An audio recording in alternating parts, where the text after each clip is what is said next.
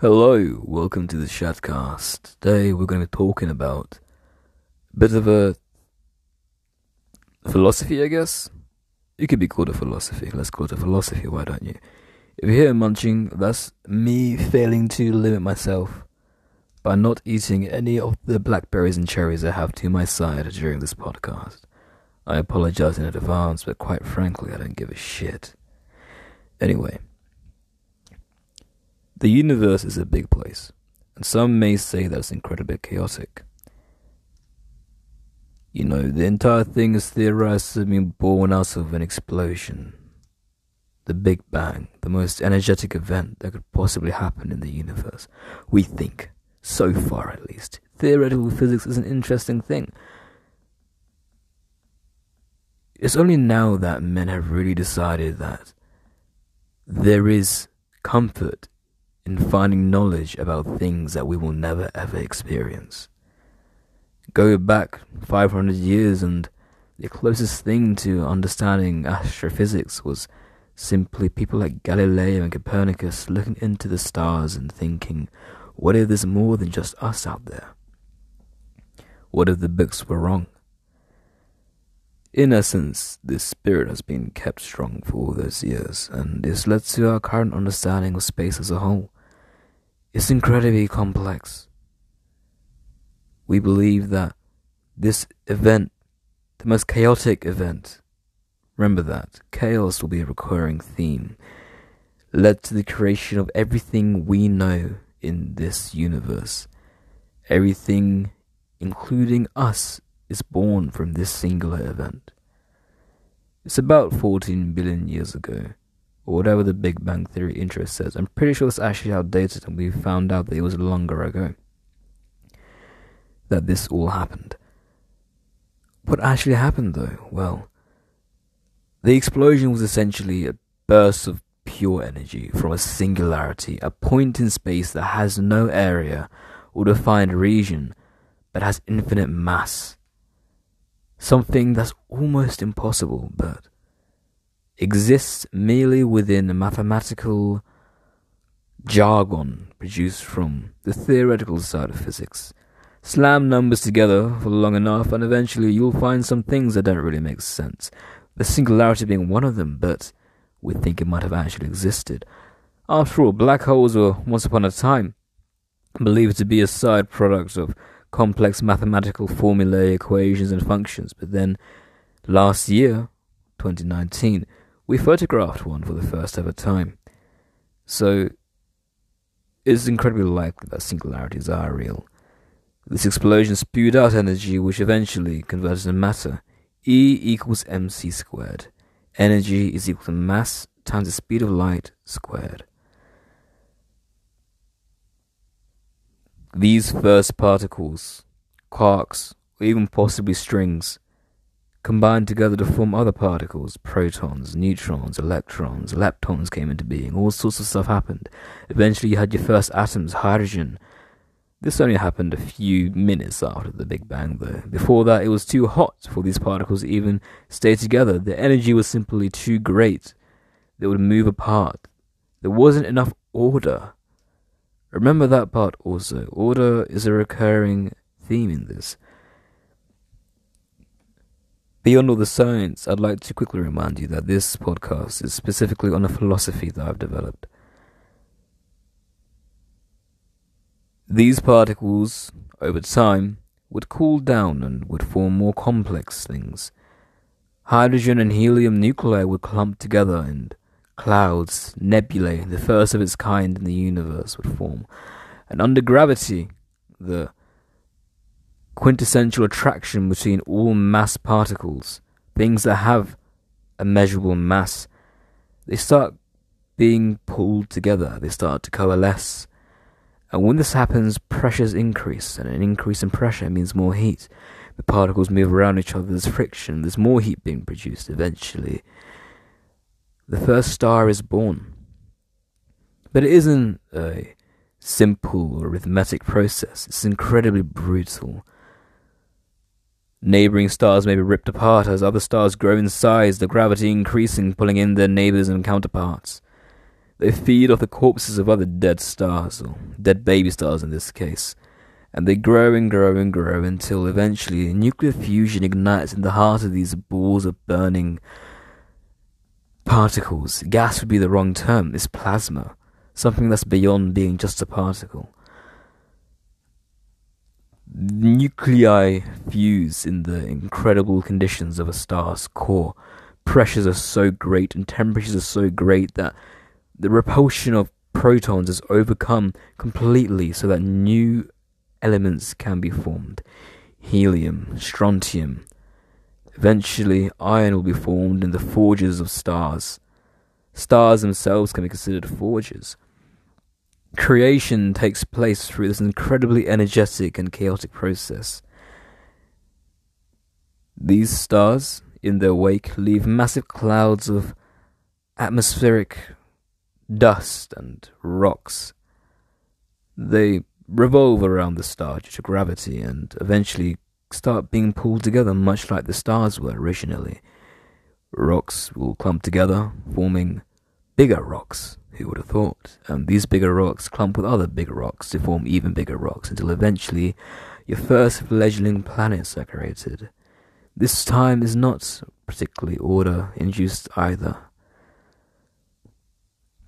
They're bombarded by meteorites and all sorts, and it isn't until a few million years later that things really start to become stable. The Earth itself was believed to be created 4.5 billion years ago in a similar process. But we had an advantage because the star before our star was destroyed eventually. All stars die, all things die. It is the nature of the universe for things to come to an end. And in the wake of that death, the material spewed out from that dying star became Earth.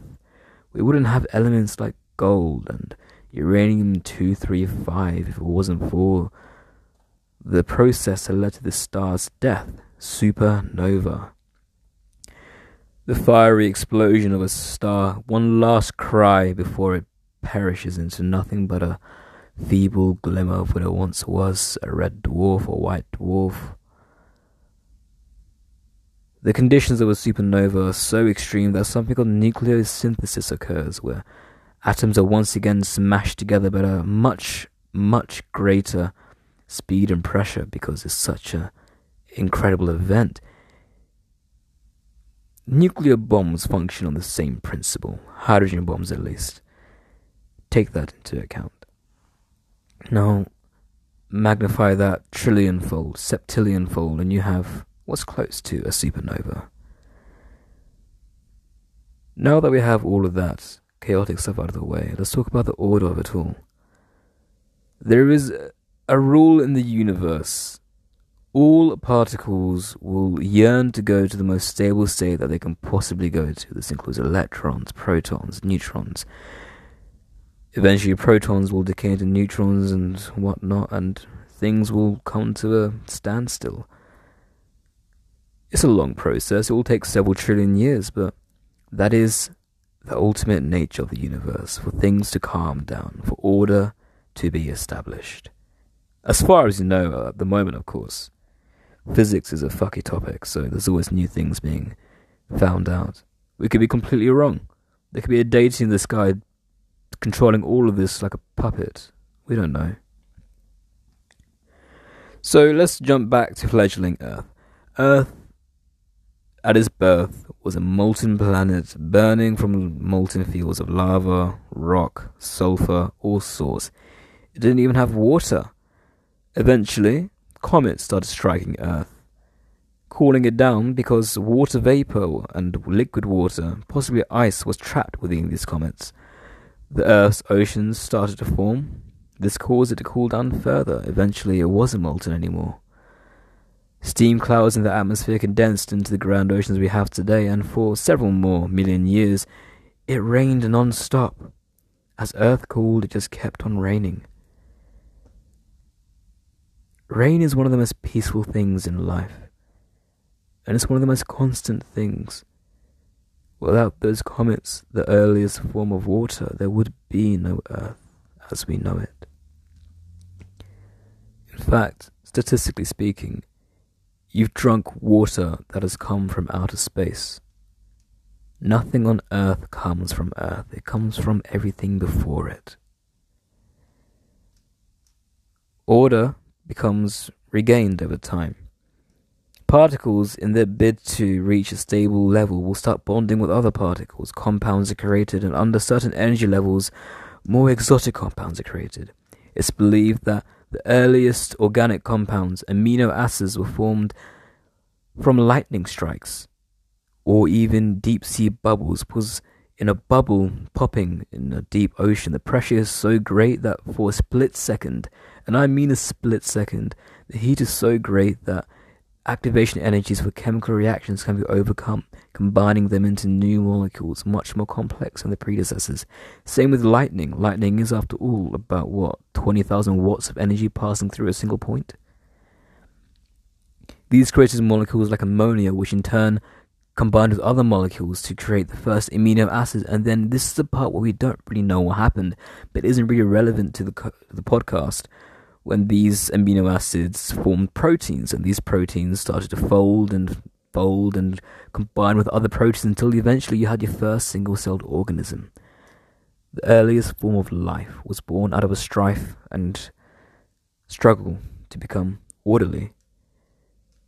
Life then continued from that point onwards. Single celled life at this stage was mm-hmm. very, very simple. It's believed that they fed off either deep sea hydrothermal vents or the sun's energy using photosynthesis. At some point, one cell is believed to have eaten another cell, but instead of digesting that cell, it started working for the cell. The mitochondria, the powerhouse of the cell, was born. In an act of questionable occurrence. Now you can start skipping forward a few million years. Cells evolve. Evolution is in itself an idea of order is created through the unending struggle for all creatures to sustain life. Evolution is a constant struggle.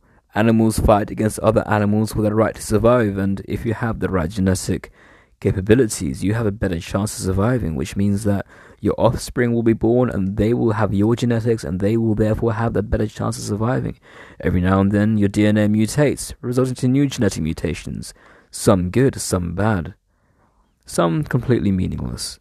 It's believed that our DNA is around 70% unused.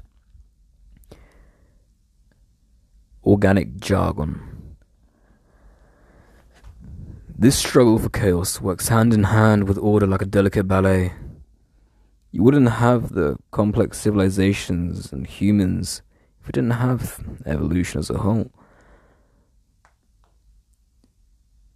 What I'm trying to say here is that this philosophy is all about how chaos and order work hand in hand to the point where chaos itself can be considered a form of order. There is a Greek word Cosmo. Not to be confused with Cosmo as in cosmonaut, space, all that business. But Cosmo referred to the idea of serenity, that ethereal calmness that surrounds things. And it became associated with space because we had no way of knowing what lied beyond the skies in the year 2500 BC we only saw bright lights dotting the horizon. And humans thought to themselves, that's beautiful, it must be orderly, because order is everyone's nature. Cosmo can still be considered the true concept and theme behind the universe. There are a lot of chaotic events in the universe supernovae, hypernovae, I believe they created a new level recently. Like giganovae, I don't know. No an astrophysicist. I just like stars. Think they're pretty. You have neutron stars bursting with radiation every now and then. You have magnetars bending space time itself with their magnetic forces. You have black holes, the enigma of the universe, so poorly understood that we don't even know why they work. Yet we do at the same time because math suggests that there are some reasons why, we just haven't proved them yet. Black holes have a bad reputation of being these dangerous, chaotic beasts, but I think they're quite gorgeous. They are nothing more than the corpse of a dead star given life again. When stars reach a certain mass and die, they may collapse in on themselves, and if this mass is great enough, they will skip becoming a neutron star and instead become a black hole. A singularity will form, a point with no area, no defined region, but infinite mass. The same thing, probably, that was involved in the Big Bang. This time, instead of exploding outwards, it explodes inwards. It implodes on itself, and gravity becomes so great that it starts sucking in all matter around it. This includes light, which is why they can't be observed, which is why they would be a perfect black color. Hence the name black hole. Order transcends everything in the universe, as does chaos. They work hand in hand. They play a beautiful orchestra together that just works. The philosophy is that within chaos there is order, and within order there is chaos. They can't exist without one another, and for that reason they can be considered the same, the same way two lovers are referred to as a couple. If you can't tell by this podcast, I am probably, probably fucking high. I don't know. I haven't taken anything today. I feel like it. I feel woke as fuck, frankly. I'm tired. I need sleep. It's 9 o'clock, which is incredibly early. I want a Blackberry. Fuck this shit.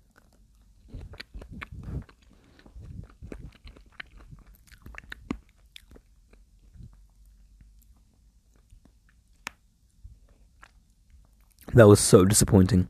Wow. wow. It was kind of like. Is flaccid the right word? Loose? The blackberry was loose and flaccid. Didn't like it. Uh, the sea stuck in my teeth now. I need to go brush my teeth. I'm about to dip. See ya, boys.